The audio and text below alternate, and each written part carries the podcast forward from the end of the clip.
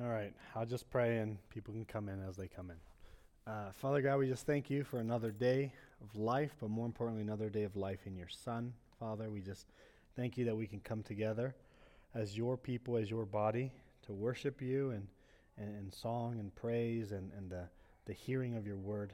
Lord, just prepare our hearts and minds, Lord. We need you to help bring these truths to light, that they would be meaningful, that they would cause change in our lives, Lord. Please help us to put off those things that dishonor you and to put on those things that will honor you and bring your name much glory. Uh, be with us, Lord, as we learn about being a good neighbor, that we would um, live in light of the love that we have on our shoulders from your Son. Pray these things in Jesus' name. Amen. Okay, okay, so there's handouts on the side if you haven't got one already. Uh, but we are on week three of neighboring. So let's do a quick recap, shall we? So, uh, first week, Matthew talked about the biblical definition of who is your neighbor, right? And so he specifically dealt with the Jewish distortion of a neighbor in that to them a neighbor was of my kind. And we found that no, that your neighbor is not limited to your kind. It includes all people, and at times it can very much include those that you may call an enemy. He also went on to talk about that part of being a good neighbor is for sure foundationally rooted in sharing the gospel of Jesus Christ. But it is not limited to only sharing the gospel of Jesus Christ. That loving people, of course, includes speaking much of Jesus, but it also means because of the love that we now have in Christ, that overflows in our actions to our neighbors as well, in the small and big things of life. Um, week two, we talked about why does it matter? Why does it matter to be a good neighbor? So we talked about the common uh, the common distortion of we're kind of like black and white people is like, okay, I share the gospel, that's all I got to do, or I got to do everything for them, and sometimes they lose the gospel. So we talked about the reason why it matters is because God has called us as a people, specifically as priests, uh, to declare the excellencies of Jesus Christ. And so this happens with the gospel, this happens and how we love, how we're long suffering, because in these things we image Jesus. Today we're going to talk about of kind of like practical ways in which we can try to live out being a good neighbor uh, and, and, and so on and so forth. But before we start, I just kind of want to stress this idea that what I'm sharing with you now is not an exhaustive list. It's not even a list of like, thou shalt do this and thou shalt not do this. Um, the example given in the study is imagine a menu for a restaurant.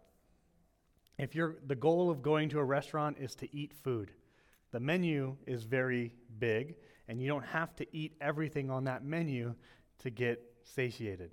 And so the list I'm trying to give you is not end all be all, like I said, um, because we are gifted differently, that we're in different seasons, we have different callings, maybe certain longings in our heart. It's okay that you don't do any of these, and it's okay if you don't do all of them. I want you to kind of root in, find the principles in here, and examine where God has you so that you can apply what makes sense to where you're at. Okay, but it is helpful, I find, to give some practical outworkings of how to be a good neighbor.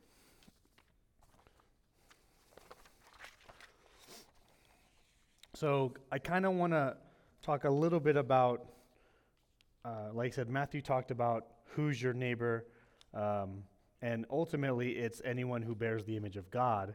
But I kind of want to talk about maybe another way we can describe who your neighbor is as well.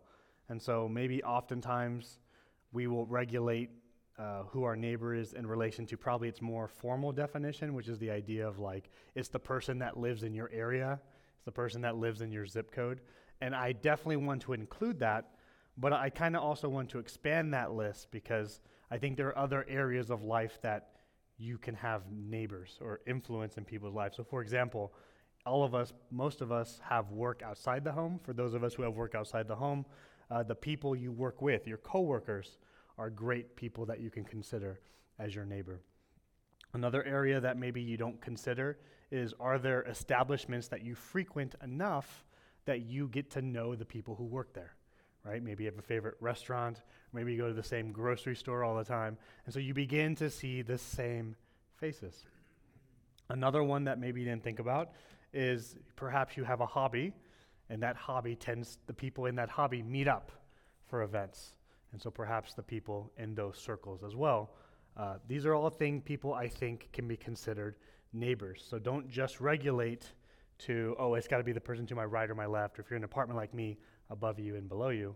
It can include just these areas where you have influence or there is interaction with people more than just a hi and bye uh, type of scenario. Um, I kind of actually want to start with also talking about neighbors don't just include the people you share the literal same zip code with in terms of where you live. I think part of our neighboring involves brothers and sisters in Christ. Is it possible that you have a Christian who lives next to you and he kind of satisfies both the neighbor and the Christian side? Yes. But I kind of want to talk a little bit about your Christian neighbors in regards to your local congregation. And so, one thing that I've really been thinking about lately is the idea that we are called to be a family. And part of what I think that entails is that we ought to be very close to each other. So we can use the word family, but another word, I, uh, maybe we could say, is that we should be very, have a friendship that's very strong and very deep. However, especially living in a first world country, and in particular living in the height of technology, advan- technological advancement that we have, I think we have a lot of hurdles uh, that prevent us from having deep relationships. And so I kind of want to address those first because I can tell you, go be a good neighbor. But if you don't deal with these, I think there's three areas. If you don't deal with these things and, and putting them in the right place and being intentional, then you're never going to have any deep relationships in your life, whether it's Christian or your neighbor. Okay? So this isn't on your notes, I'm sorry, but it's only three areas and and and so so basically this area you could categorize this as like what are the three hindrances for me to have deep relationships okay so the first hindrance i believe that we tend to run into is uh, we could call it the cadence of life so how often have you said or have you heard others say when you invite them to something or you're invited to something and your response is something to the degree of, ah, but I'm busy? Right? I'll just go ahead and read here. When, when did we become too busy for friends? At a cultural level, it's difficult to trace the many factors. Some of it's because we work from home, there's instant messaging, social media, on demand delivery, entertainment, all sorts of things, more activities that you can do and you can do with your kids. Um, but at a personal level, the disruption often happens somewhere between when we graduate school and when we have our first child. The adult demands of work and family swiftly swell and crowd out the margin we used to have. The time with friends that used to cost us next to nothing now seem far too expensive. Rather than assuming friendship is simply a casualty of higher callings, what if we assume that friendship was still vital to these higher callings? Because it is. The Bible says, Exhort one another every day, as long as it is called today, that none of you may be hardened by the deceitfulness of sin. Of course, if you're married, your spouse is one valuable voice, but he or she can't be the only voice. Whether married or single, we need others from outside the home to sing or shout reality into our hearts and homes. In other words, we need friends. So, um, how? So the idea is, we all know we need to have deep relationships, but oftentimes we believe that we are too busy to actually have those relationships. And I'm not saying, because we're in different seasons, some of you might actually be busy in the sense that there's nothing you can remove off your plate. But I believe that if you examined your life, there are areas that you occupy yourself to be busy that you probably don't have to or you wouldn't do if you more cared about having deeper relationships in your life. So, Uh, for those of you who just came in, we're talking about neighboring. And one of the things we're talking about is part of being a good neighbor is you eventually have to establish relationships with people. And particularly, we're emphasizing Christian relationship because I believe a good part of being a neighbor is being a good Christian neighbor for your brothers and sisters in the church. And so we're talking about the three areas in which oftentimes we will not, we will, that will stumble us from having deep relationships in the church. So this one is that we are the too busy, right?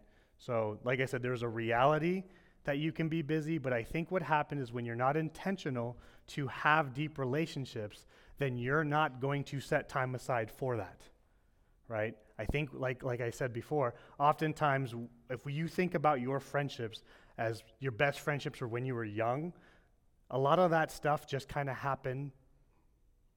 Can I say it like naturally? Right? Like, you know, like you had these friends in the same classes every year, or you had your friend lived across the street.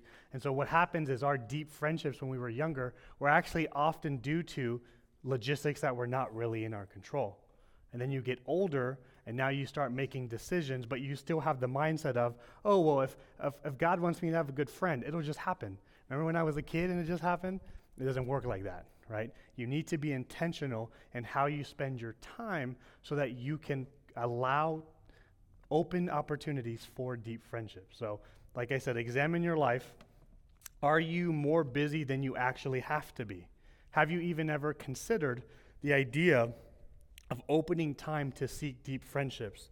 I'm not talking about just from like there's a I think all people want relationships, but as Christians think about all the verses that speak about the one another you cannot do the one another if you don't have relationships, and you can't do them well if all your relationships are shallow.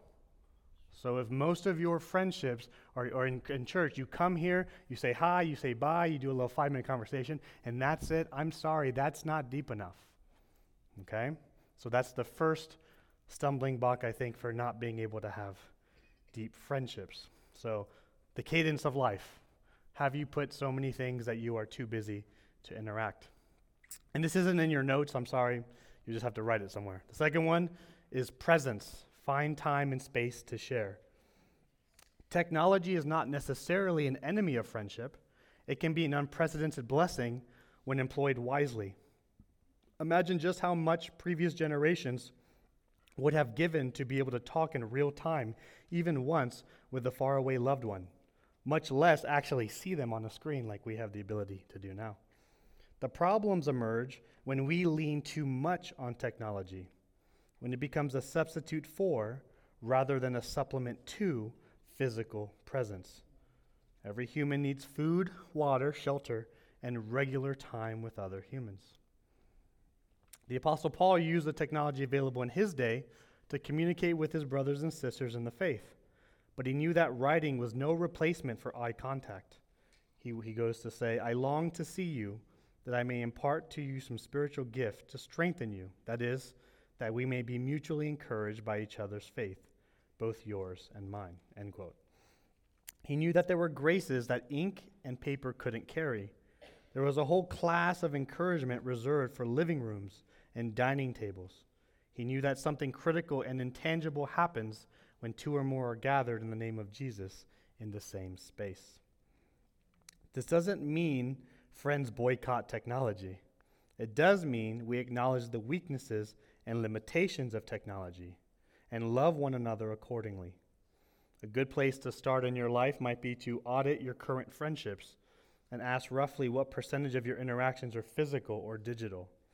The results will vary for people with different personalities and different circumstances and stages of life, but for every stage, circumstance, and temperament, there should be some consistent, meaningful presence.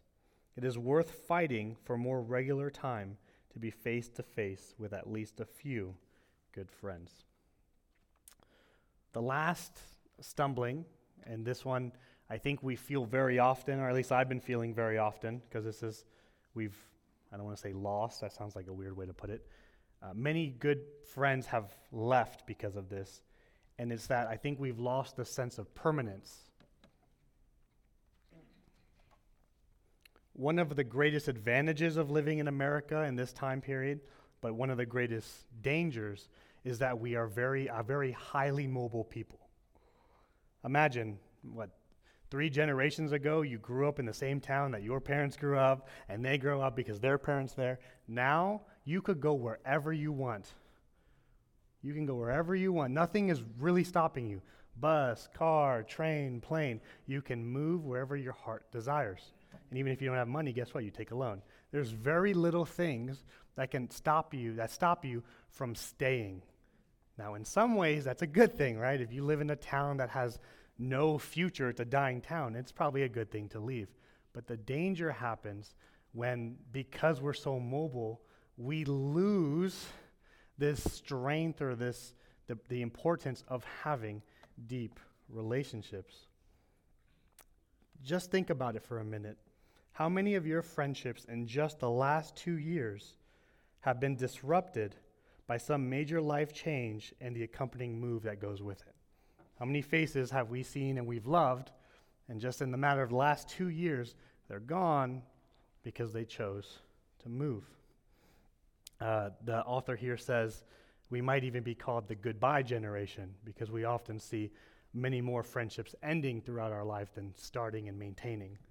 Um, how many people do you know, and this is hopefully convicting to us, how many people do you know in your circles who would forego a better paying, more satisfying job and a more appealing city for the sake of Christian friendship and community?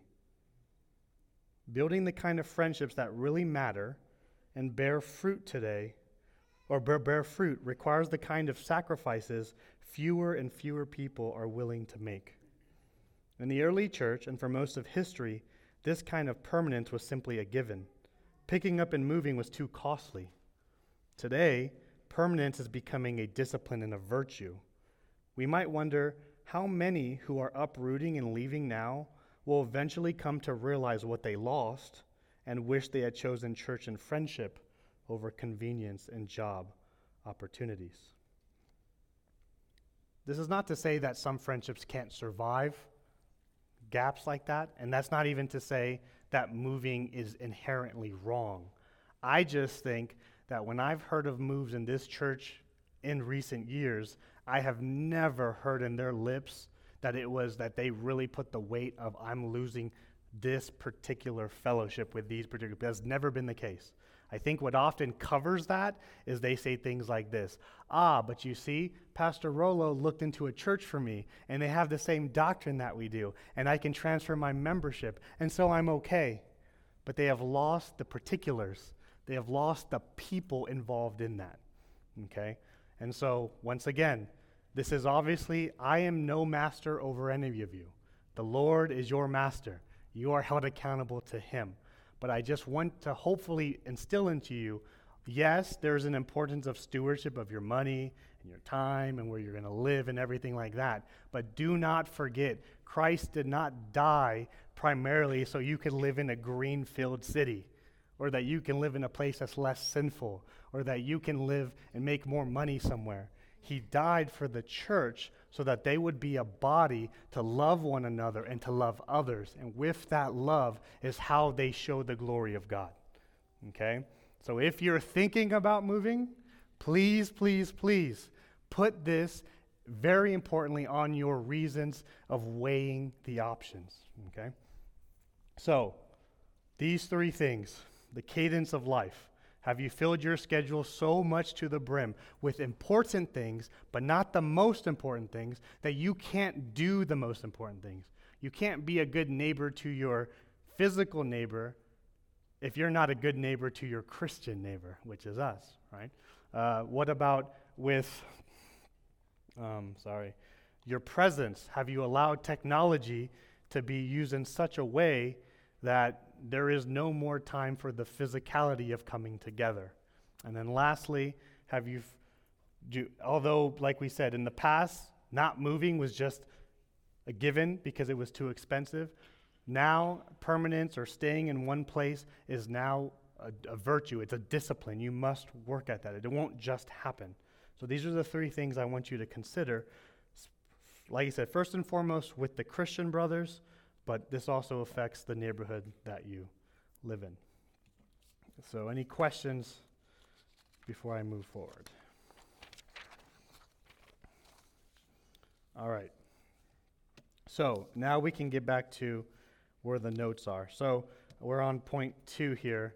Um, we can display the glory of God both as we love at the level of the individual and for society. So, one thing I want you to think about, and I think this is maybe intuitive, like obviously you need to love the people individually that are your neighbors, but there is a sense that individuals come together and they make a neighborhood. And so there are sometimes that when you love the individuals and you and you see the issues of the of the people around you, that you're going to have a concern to maybe at more I don't want to say corporate's not the word at social levels, you're also going to be concerned with them as well. Uh, one area that I think Christians often get a bad rap, some of this I think is uh, ignorance. Some of it could be true. I want us to examine our hearts. But it's this idea that when, if you ever talk to some people who aren't Christian, they'll sometimes say things like this about the Christian community. They'll be like, all you guys care about is Jesus, and we're over here trying to work on fixing these things, and you guys just kind of get all the benefits, but you don't do any of the work, right? Now, in one sense, we should look at any time that our greatest treasure is Christ and that our hopes are not rooted in anything in this life. So, in one sense, it's okay that we can sometimes be seen like that. Because one way that you show that God is your greatest treasure is that you intentionally put your time, resources, and energy in areas that a non believer, someone who doesn't see the Lord, let alone love Him, they will never do that. Does that make sense? So, there's a place for that kind of why are you living like this isn't your home? And the answer is because this isn't my home. like, like I'm not staying here, right? So in one sense, that's good. But in another sense, I can think it can be bad, right? In the sense that, and this is where you have to test your own heart. Like, are you like, ah, uh, that's work and and I just don't want to do that. And then you kind of use your knowledge of the fact that Jesus is everything, and you use that as an excuse to stop yourself from maybe participating in things and serving that you could, but you're just like, I don't want to do it. So uh, the gospel's more important. Uh, that's too much work, right? So we just got to be careful there, right? You should live like a pilgrim. This is not your permanent home. But at the same time, you shouldn't live like how sometimes it's easy for us to criticize maybe like the Amish people, right? Oh, well, they left, they left their neighborhoods and they're just living on their own. That's not loving your neighbor. But just because you live in a zip code with lost people, you can essentially live just like the Amish person because you're not involved in anything in your neighborhood and you just live there to live there, right? So just be cautious on that front.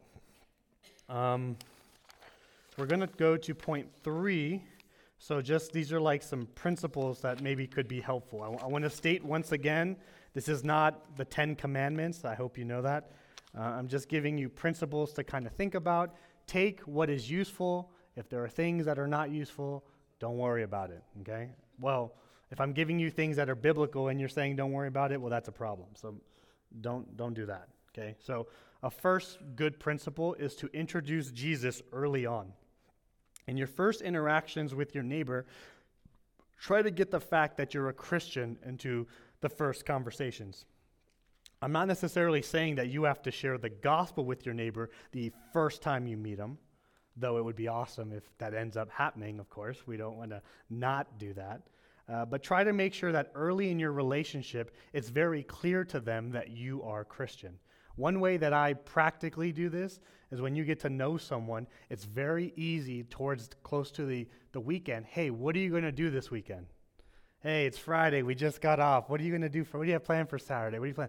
And people will, will tell you what they're going to do, and then they're going to ask you what you're going to do. And I say, yeah, Saturday I have to do some chores, and Sunday I'm going to go to church, and and things like that. Boom. It's out. It's out in the open. You're not like trying to ninja it in, make it weird. They already know. If you live a Christian life, if someone asks you, What are you going to do in your week? eventually you will be able to easily say, I'm going to go to church, whether it's Wednesday nights or Sunday nights or you go to D group. These are very easy ways to make it from the get go from the beginning that you are a believer. Um,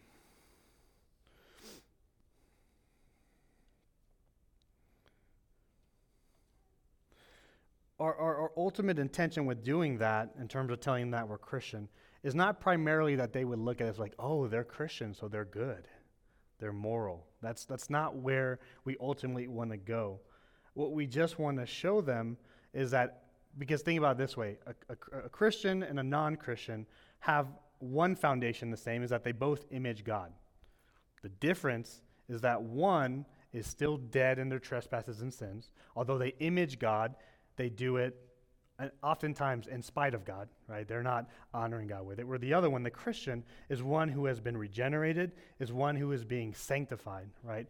And so, one thing that I love about people knowing I'm Christian is one sense that now you're now there are eyes on you, right? And some people will abuse the fact that you said they're a Christian by always testing you. Uh, for I had a season there were some coworkers with me that they would always be like they'd watch me and if I did anything that seemed unchristian like, they were the first people to tell me, right?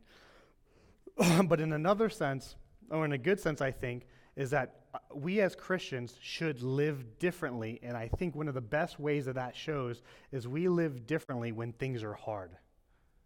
And so, for example, at my work, uh, we lost hours, or there was a big mass exodus of people. So now a lot of like the weight of the work was on a few people. So we're all under the burden, me included. And everyone's complaining. Ah, I don't want to be here. This is so dumb. Blah, blah, blah, blah, blah, blah, blah, blah. Hey, Wally, come join us. Join us in the complaining. Join us in, in talking about how this is boy. I'm like, you know what? It is really hard. They're like, uh huh, uh huh. Come on. Talk bad about the boss. Come on. We want you to join us. And I'm like, but you know what? It's okay. What do you mean it's okay? It's okay because God's good. What are you talking about this God stuff again? You're just saying that. You're just you're just using some like mantras. Okay, we'll see. So maybe in my words, they didn't know for certain if I actually believed what I believed. But day after day, week after week, by God's grace, God sustains because ultimately, who do we work for? Do I work for my boss? Do I work for the government? I work for the Lord. Ultimately, God opens and closes doors, and I know He loves me because He's given me Christ. And so, whether I have a little or a lot, I still have. God has taught us, as, as Paul says, to be content with whatever circumstance we're in, and we can actually find joy even though there is much loss in the physical. And so what happens is people will start to ask questions at times. Some people will never ask questions. That's also the case. But I've had people come to me. I just had it the other day. He's like, "Why do you work so hard and yet this job sucks?" he's like, and this guy, he's a he's a professing Catholic. He's like, "Because I'm religious like you are. I just don't know how you do it." I said, I think the difference between you and me is that you either don't know or have forgotten that you ultimately work for Jesus. It says, do you, do you understand the value of what it means to be saved by Jesus, to be loved by Jesus, to know that no matter what happens, whether our lives are short or long, easy or hard, the ultimate conclusion is the same that we go to be face to face with the King, not as those people who were once enemies, but now as friends and sons because of Christ? And he was looking at me. He had no idea what I was talking about. But there was hopefully, and then the gospel got shared a little bit, um, and hopefully he comes around to understand that. But the point is, you want people to know you're Christian, but not just because you say it, not because you wear a cross or a shirt, and those things I'm not saying are inherently bad. But more importantly, when push comes to shove, are you showing that you trust and love Jesus when life happens, right? Remember what Jesus says? He says, You can love people. Even the Gentiles love people that are nice back. of course, you can be happy and, and, and, and, and, and, um, and, and serving to others when the coffers are full of money and the health is good. But what happens when those things inevitably are not the way you would like them to be? I think that's where a Christian truly shines, which makes sense, right? Imagine, for example, we're all like candle lights. Maybe in the daytime you can't really see much of that light, but if you put the candle in a dark, dark room, it seems to illuminate illuminates the whole room. I think a Christian trumpets Christ's goodness in all circumstances and all things, as the Bible says, but I think very uh, especially so in difficult circumstances. Okay? So let them know that you are a Christian as early as you possibly can. You might find people ask questions at work, I'm constantly like the dictionary for Christianity. Why do you Christians do this? Why do you Christians do that? And I have to walk through all that stuff. So that speaks to another behalf, another thing that you should be thinking about is I think sometimes um, we are lax with our Christian faith in the sense that um, I know that we're not all meant to be formal teachers, okay? And that's okay. But don't get it twisted. You're all teachers. Do you understand? When you proclaim Christ, we're all preachers in one sense. When you proclaim Christ, and then you are teaching because people are going to ask the question why, what, how, right? So you need to make sure that when you intake your scripture, of course, it's first and foremost food for your soul. But it's also, you should be so um, driven by the goodness of what you read in scripture, primarily that it speaks about God, that you can't help but want to share it with others. And you should have a desire to want to share it well. So, one thing that I always do is I always spend time looking at websites that have like common questions uh, uh, that people ask about Christianity. I always try to spend time just going over it, reviewing it, maybe one a day. It doesn't really matter. I'm just trying to fill my information so that, Lord, I know you will prepare people to come my way. I don't know who and I don't know when, but I know you will do it because you will see that all nations will worship your name. And so my role is to be ready for when you send the people, right? And part of that being ready is that you cannot just you don't just say, I love Jesus, but you can explain the reason you love Jesus, and you can explain who Jesus is and the faith is because of the Word of God.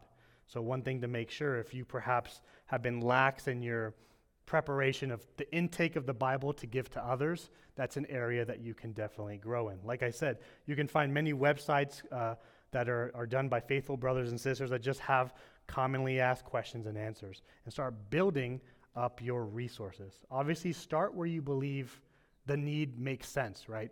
Um, depending on who you're hanging out with, there are different problems or questions that are coming up, right? So just consider the spheres of influence that you're in and then try to learn those areas um, as much as you can.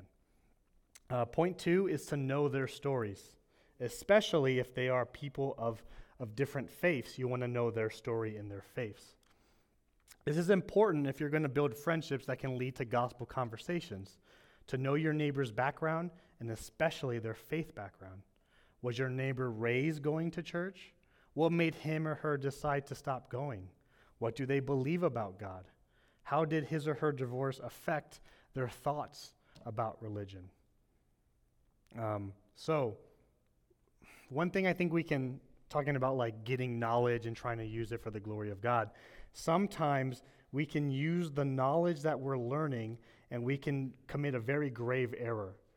And, th- and I think the error is this all people image God, but all people are still fearfully and uniquely made. And you can remember that they're all image bearers of God and they're fallen through Adam, but you can forget that they are an individual person. Does that make sense? So, an example would be we can often learn the apologetic answers to questions and when someone asks it, we're like, ah, I remember, let me put out my data bank, and you just give them like the, defin- the, the, the textbook answer. But let me give you an example. If somebody asked us, uh, what example should I give? Oh, uh, let's say somebody asked you, oh, yeah, 10 people, and they ask you, why is stealing wrong? Now, you technically you could tell them because God says stealing is wrong and be done with it. You could do that. Maybe there's an effectiveness there, but you could say, I will answer that question, but I have one question back just to make sure I understand what's going on. Why are you asking? Once you ask the why, you're possibly going to get 10 different reasons why they are asking you why stealing is wrong. Once you now you know their personal investment in the question. Does that make sense? And now you can answer the question actually more at the root of where they're at as opposed to just generally speaking. Does that make sense? So I, I simply say that you need to know the person so that you can answer them to where they're at. I've heard, I've heard it put this way uh, there are different weapons of warfare, and they all have their strengths and weaknesses, and it depends on the circumstance where one would be advantageous, whereas in another situation, it wouldn't be, right? For example, a missile can destroy a lot in a big space, but if you have a space where there are civilians and friendlies, you don't want to use the missile. Does that make sense? So there are different circums, different places to speak in different ways. Not all the time is a harsh word needed, but there are also times that a soft word is needed, right? But you won't know that if you are looking at your neighbor as just a fallen person, generally speaking. You need to know who they are. You need to know what they believe and why they believe they believe it, okay? And then you are able to address their concerns and issues specifically to that person. Okay? Um, three, live at peace.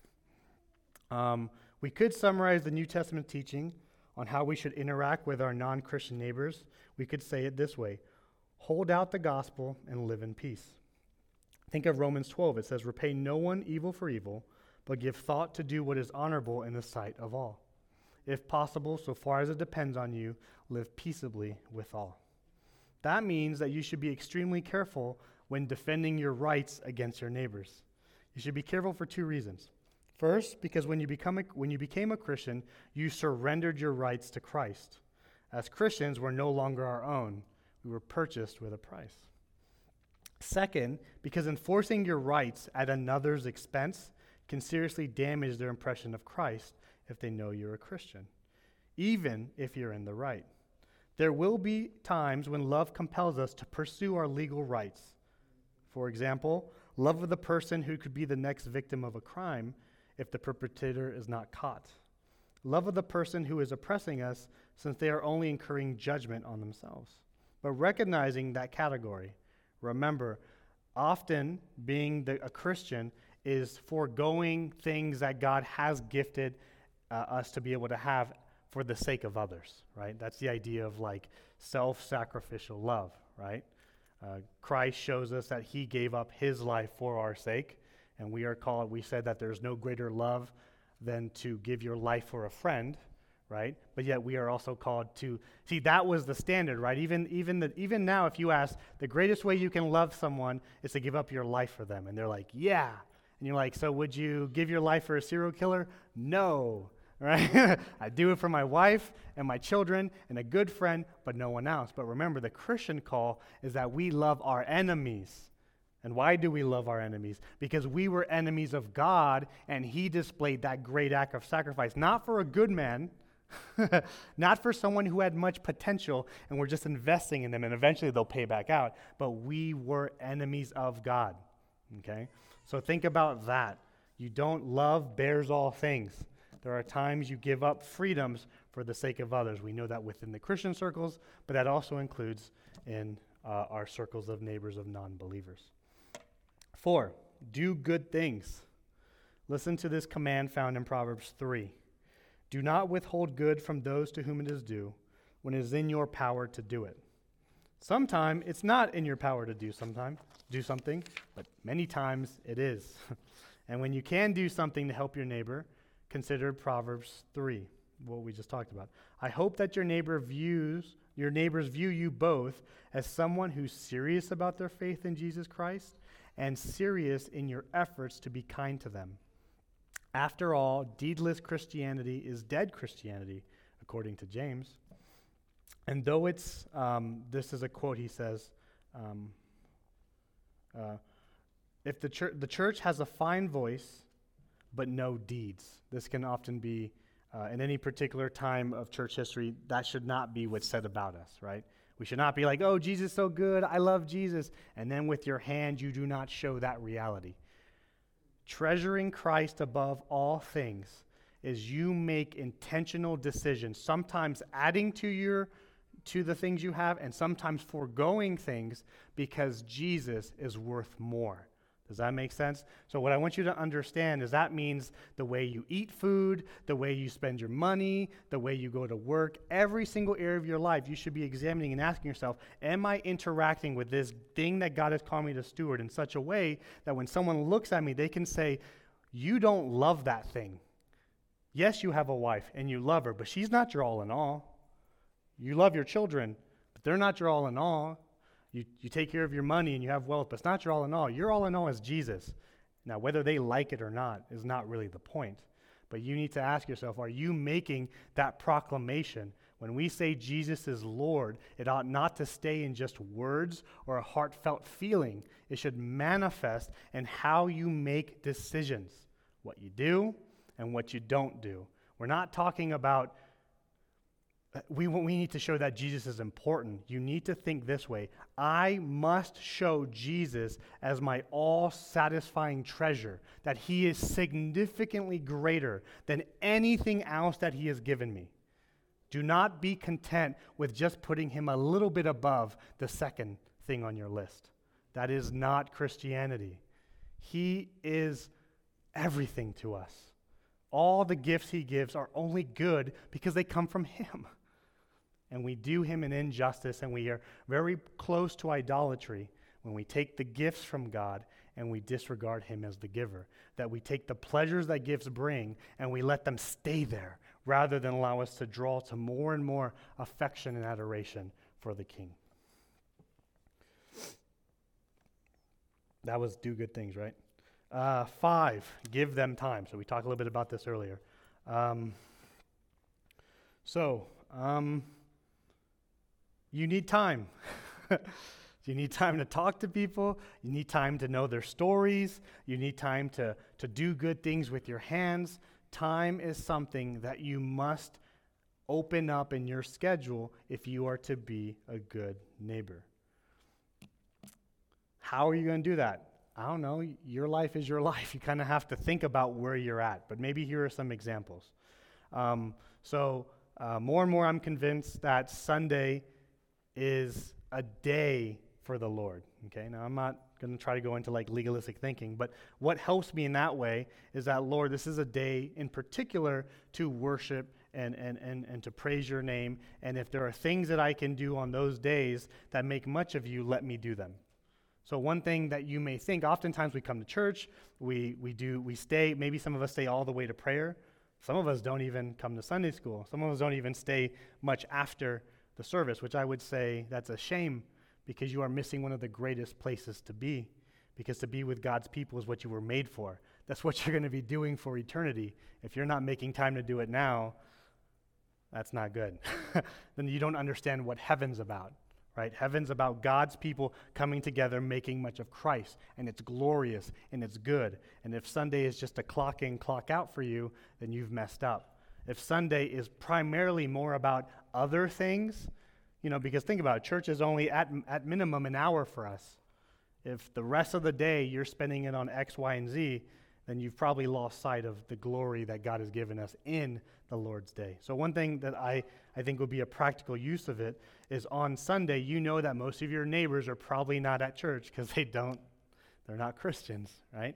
But what are they maybe doing? Maybe they're watching a football game. Maybe they're out doing chores. Sometimes maybe thinking about when you go home, Lord, help me. I'm going to put this one hour time when I come home. And I'm going to intentionally go out. I'm going to call someone that's a neighbor of mine. I'm going to call a coworker. I'm going to intentionally try to find time to spend time with a person, right? Maybe Sundays you're only doing. I know some of us are not off Sunday, so you can't do it Sunday, but think about it that way. I think a lot of success in being a good Christian disciple is that we need to be intentional. We often say, Man, I wish I could do this. I wish I could do that. Hey, if I only had, well, make the time. it's got to be beyond just a feeling. You have to take the thought, make it a reality. Look at your schedule. Okay, well, if I want to spend time with my neighbor, where can it fit in my schedule? What must I give up to do it? I think oftentimes we get discouraged because we're like, we have these ideals in our head, like, well, if I can't spend four hours a week, what's the point? Right? We, we often stop before we start because we expect a certain level of commitment. But can you, if you could just say, Lord, I want to put 15 minutes a week that I intentionally reach out to a neighbor. 15 minutes. That may not seem like a lot, but one week turns to two, two turns to three, and so on and so forth. So start small, right? Don't, you don't have to shoot for the stars right away, right? Be realistic, right? But start somewhere.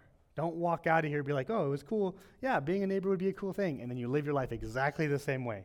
You're called to proclaim the glory of Christ, whether it be to the believer or the non believer. And one of the ways you do that to non believers in your neighborhood is you must interact with them.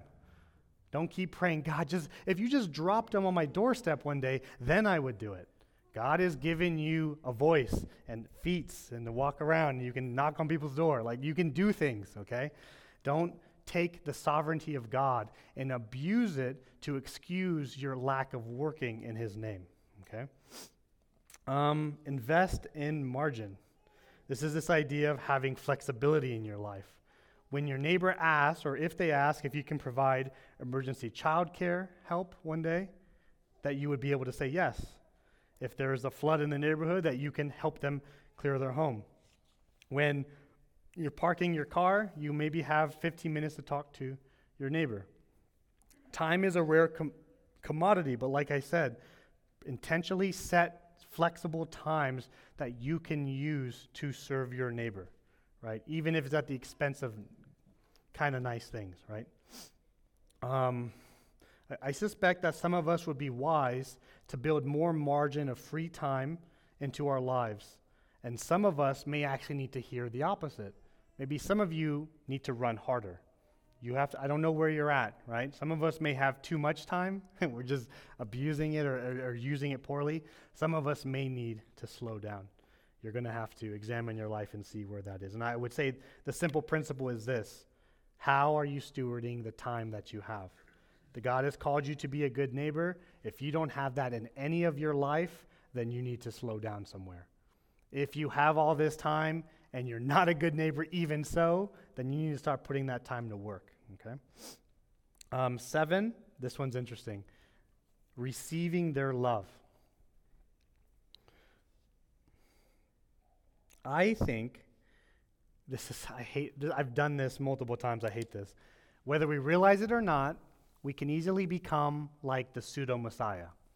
And what I mean is, we're here to serve you. No, no, no. You don't serve me. I serve you, right? And so what happens is this kind of like relationship with the neighbors is come to me when you need help. Don't worry about me. I'm good, right? But I think there are principles in Scripture that are true for all people, especially true for the believer, but I think it still applies to all image bearers. For example, when the Bible says it's better to serve than to, than to be served, there's a reality to that that I think even a non believer experiences. Now, they'll never be like, oh, that's biblical and I love Jesus because of it, but that's a reality. How many times have you seen people? Uh, you see it, I think you see it on TV when you have like these multimillionaire actors and actresses, and then you see they have so much joy when they're giving their money for causes and they're serving people, and they're like, I, I, it's so amazing. I feel like I have purpose again. Now, they're stopping too short right? Because it's ultimately God that they find their purpose. But they're experiencing a reality being an image bearer of God, that it is better to serve than to be served. And so you need to understand that. Five minutes? Okay. Uh, one of the things to understand is that it's not just helping them, but allowing them to come into your life and serve you if they have the unction to do so and the ability to do so. Okay? So, how are you receiving help from your neighbors? If they offer to pay for lunch, do you let them or do you like, no, no, no, no? Right? Are you always saying no, right? Um,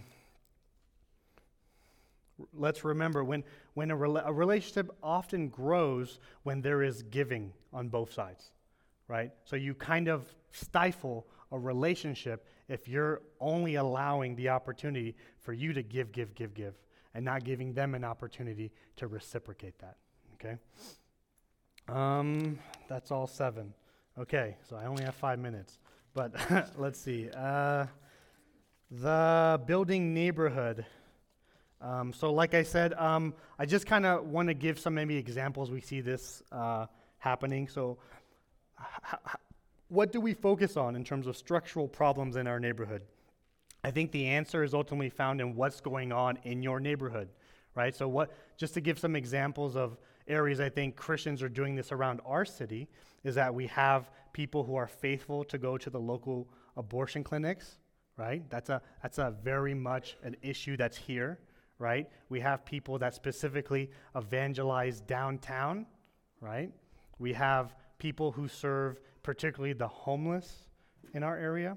So there are a lot of areas in which you could probably address when it comes to more of like a structural level of your neighborhood. You probably, this one's probably common. It's, it's simple, but I think it's still a good example. You know, have you ever been, maybe you've lived in a neighborhood where you believe there should be a stop sign somewhere and there isn't, and it's always constantly dangerous, like kids are playing there. And so what happens? The neighbors come together, they go to the city council, and they get a stop sign there.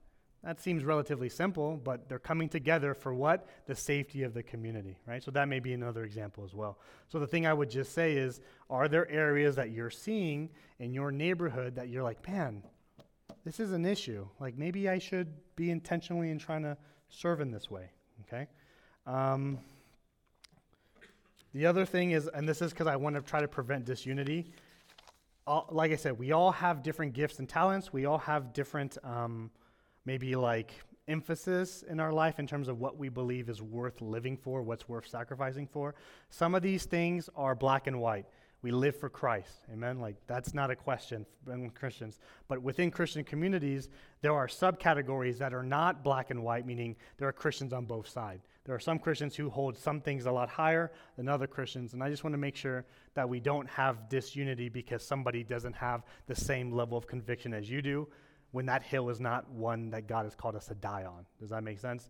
If someone has a strong desire to serve the homeless, amen. But the problem happens when that starts creeping onto, oh, you don't do it? Ah, you're a sinner. You're not as good of a Christian as you could be. Okay, so just be careful because I think we all have, I don't want to call it hobby horses because it's not as it's not a light thing. We all have our our longings or our sympathy towards different areas in our neighborhood. Don't let that sympathy, which is good and right and should drive you to encourage others to serve, to drive a wedge between you and a brother or sister because they don't have the same compassion in that area for you. God has made us different on purpose. Does that make sense? We're different body parts. If we all had the exact same uh, emphasis in one area, then guess what? All the other areas aren't getting done. Does that make sense? So please, there is the diversity in terms of how we can serve is actually a great blessing. Uh, don't turn it into something as a, as a tool to divide. Um, and then ultimately, loving your neighbor and making changes in your neighborhood are good However, remember that your hope is not that you make utopia on earth, but your hope is that Christ has promised to come and refine the earth and the heavens, and everything will be right because He's doing it. Does that make sense? We are simply doing it because we know that God has called us to move in this direction. But ultimately, we long for the day where it is completely done, not by the hands of men, but by the hands of the Lord. Okay? So there are going to be many times when you serve, and there will be great disappointment. A neighbor, once you have a good relationship, and then more conversation about Christ comes in, and guess what? They start to hate you. And it sucks when you have a relationship that you want to love them and serve them, and now there's a wedge because they don't want to take Christ, and now they've completely destroyed the relationship. Or areas that you've spent years on trying to have change or reform in your neighborhood, and it looks like it's never going to change, right? But don't get caught on that which is just temporary. Okay? What drives you to so William Wilberforce was an advocate, was a great advocate to remove slavery in the slave trade in Britain. And he spent decade after decade after decade fighting against slave trade. And he was often the only person on the whole council who was doing it. And his enemies said of him, there's a sense of, we don't know how to beat him. We tell him no, and he loses, and he gets back up, and he comes with a greater fervor. Why does he do that? How is it that year after year, none of his reforms come through, but he keeps fighting harder and harder and harder? How is he doing that? And the answer is because he knew Christ is king. And if he knew that I'm doing what God calls right, then no one can ultimately stop me. And so I just want you to have that kind of zealousness because you know God is with you. Do what the Bible calls you to do and do it with great zealousness and trust that God will see it through. Whether it's on this side or the next, it will be accomplished. There will be peace, there will be sin will be removed, and God's glory will be revealed in full.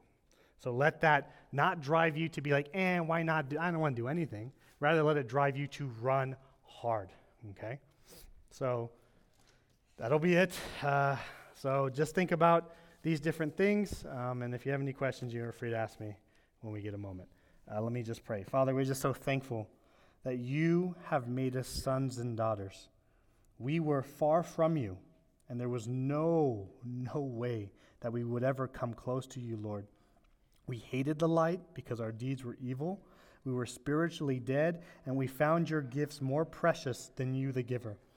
But it was through Christ that you gave us new hearts and new minds and a spirit in your spirit to see that which we once thought was folly, to see that it is the very wisdom of God. So, Father, I just ask that we live in your abounding love, that we would live by sharing this love to others. Firstly, Lord, that we would declare that we would love you. Secondly, that we would love your people.